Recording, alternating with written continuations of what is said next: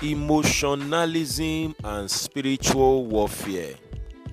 As a teenager, we once lived in a house with an old woman. For no reason, she would quarrel with me and even rain curses day and night. Sometimes, when people ask her what my offense was, she will reveal that I do throw stones at her in the night while she is asleep. A revelation taught me something about spiritual warfare. This is Destiny Capsules Devotional with Demola Awoyele. Friend, emotionalism is an enemy in spiritual warfare. We are not fighting human beings. 2 Corinthians 5:16 and 10:3 to 6. You should know how to rebuke spirits in people, places, and things. If the devil can get you to fight people, he has defeated you because that is his goal.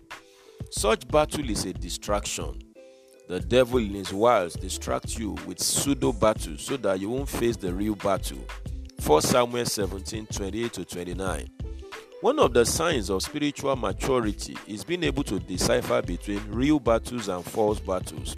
Ephesians 6 verse 12. The devil cannot defeat you until he dethrones you from your place. You need to constantly affirm your position in Christ over the battles of life. Nehemiah 6 1 to 3.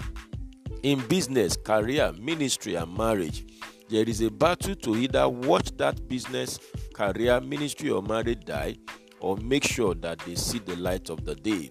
Job 22 28 to 29. If you are to become your best in God, you must disturb or trouble the devil. Understand that we are not going about looking for trouble. Rather, we are going about fulfilling our destiny, and the devil is troubled by that.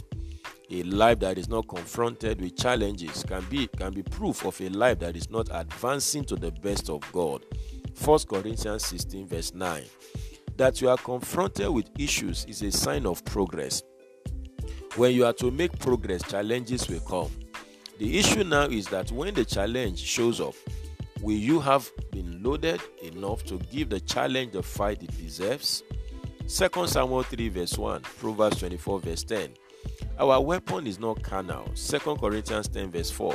The devil will defeat you the moment he reduces your weapon to the physical. Don't fidget at what the enemy is bringing. Philippians 1:28. Your position in the spirit is your advantage. Ephesians 2 5 to 6. The devil cannot come to where you are, so he tries to bring you down to his level so as to defeat you. Nehemiah 6 2 to 3. Stay where you are in Christ. Discharge your authority with all audacity. The devil is only a clown. You are more than conqueror. Go manifest your victory in Christ. You will succeed.